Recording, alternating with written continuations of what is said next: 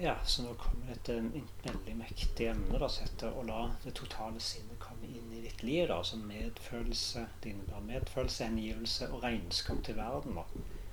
Så jeg skal forklare hva det innebærer. altså, Bl.a. med objektivitet. Så det å ha objektivitet og være som luft, besitte en holdning må ikke være innblanda i noe egentlig. være Luft beveger seg og velsigner alle levende vesener uten å bli fanget av noe som helst. På samme måte så er objektivitet det å ikke blande seg inn i noe i denne verden eller livet etter dette. da. Altså Forpliktelsen er, det, forpliktelsen er bare til det å søke kunnskap, derfor til læreren og vederskriftene. Så hvis man er en karma-yoga, så gjør det som blir gjort, med en holdning som forvandler karma, altså handlinger til yoga. Altså passende holdning til handlinger. da. Så mennesker studerer Vedanta for å spre den, slik at de kan hjelpe andre mennesker. Men hjelper Vedanta slike mennesker? For de gjør ikke det. altså Alle vil jo alle, ja, altså alle ville, og ville redde mennesker viser manglende sjelden objektivitet. Dvs. Si at jeg er mer heldig enn deg, holdning, og så velsigner ingen. Da. Så hvis du er fri og forstår Vedanta, så vil det bli en velsignelse for andre, for du deler Vedanta-kunnskapen uansett der det passer seg. da. Men en går ikke aktivt inn for å spre den til folk som ikke viser interesse. da. Så følelser holder, holder fast på deg, og derfor kan du ikke fullstendig neglisjere dem. Selvfølgelig skal du ikke heller til enhver tid hengi deg til følelsene, for det fungerer ikke. Du må forholde deg til altså objektive følelser. Altså, så du må jo bli uttrykk passende i henhold til situasjonen. F.eks. skrive ned det du føler, som kan være en selvterapeutisk handling. Da. Eller snakke med noen som kan lytte empatisk osv. Så, videre, så objektivitet eller tilbakeholdenhet betyr ikke at en skal flykte fra verden. Og du kan jo ikke flykte fra verden heller, for hvor enn du går, så vil du se at verden er der. da. Så mennesker ønsker å flykte over verden slik at de kan være alene. Da. Men faktum er at når du oppnår en spesifikk grad av objektivitet, så er du allerede alene ute å være involvert. Du trenger ikke å dra noe som helst. Å flykte fra verden for å være alene er en romantisk idé, for det foregår alltid en grad av romantisering når man søker spirituelle. For du ønsker noe spesielt, noe annerledes, og denne romantiseringen har sin pris. For når du ser gjennom denne romantiseringen, er du objektiv. da. Så tilbakeholdenhet betyr at det er objektiv, uberørt og ikke involvert. Dess mer du forstår dette, desto friere er du. da. Så det, Med mindre du ikke har en viss objektivitet, en viss fullstendighet, er det ingen virkelig tilbakeholdenhet. Så objektivitet er et svært ladd og misforstått ord. da. Så mange av oss tror at objektivitet er det samme som virkelighetsflukt, å lukke igjen øynene og avvise verden.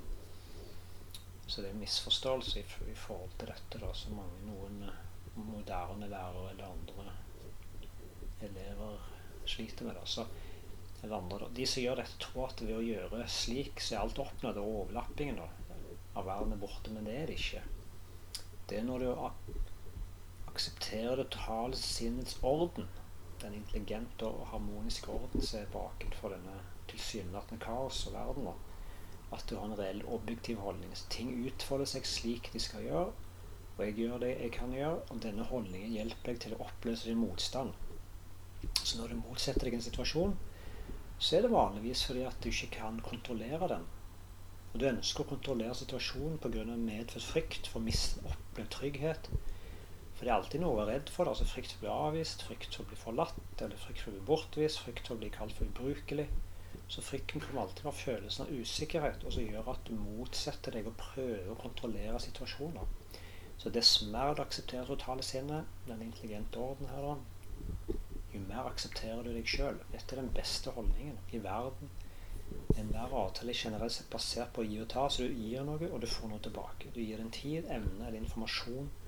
For penger, makt, anerkjennelse og berømmelse. Men ved å akseptere totale sinnet, da, sier du deg sjøl, det er den største gaven. Det er den største avtalen i verden. Så avtalen er et tap. Egentlig et tap av din nåværende identitet. Når du gir deg sjøl til det totale sinnet, så er det bare totale sinnets orden som forblir. da. Så personlighetsstrukturen din blir da så informert, så opplyst at den lar det totale sinnets orden jobbe gjennom deg. da. Dette er Ishvara Bhakti, altså det totale sinnets hengivenhet. Da Da begynner virkelig vi veldig hengiven. Altså hengivenhet, altså Bhakti, oppløse personligheten i det totale sinnet, da, altså hengi seg kan ikke hoppe over dette og gå til selve da, umiddelbart. Siden det er et problem med moderne lærere, sånn at de hopper over verden, da. Men siden du lever i verden, så må du gjøre opp regnskap med verden.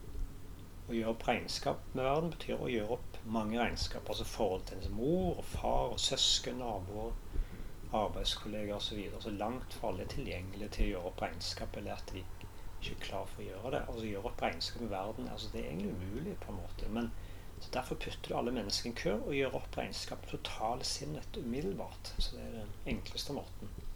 Du forholder deg til denne intelligente orden, med andre ord. Så hvis du kan forstå at et menneskets dysfunksjonelle atferd har en smertefull bakgrunn, styrt av det totale sinnets lover, så blir det medfølelse. Altså medfølelse i denne sammenhengen er dypt knyttet til forståelse. da. For det innebærer å forstå denne personen oppfører seg på denne måten pga. visse grunner så grunnen er årsaken til en gitt atferd som er virkningen. Årsak-virkningsforhold er skapt av totale sinnet. Totale sinnet er skapende så vel som skapelsen. Så det er enhet her, da. Mellom oss som spiller som individ, og totale sinnet, da. Med en bølge og, og havet. Sinnet er ikke ganske enkelt en verdensskapsbar som sitter et annet sted. All orden som er her, er skaperverket og det totale sinnets uttrykk.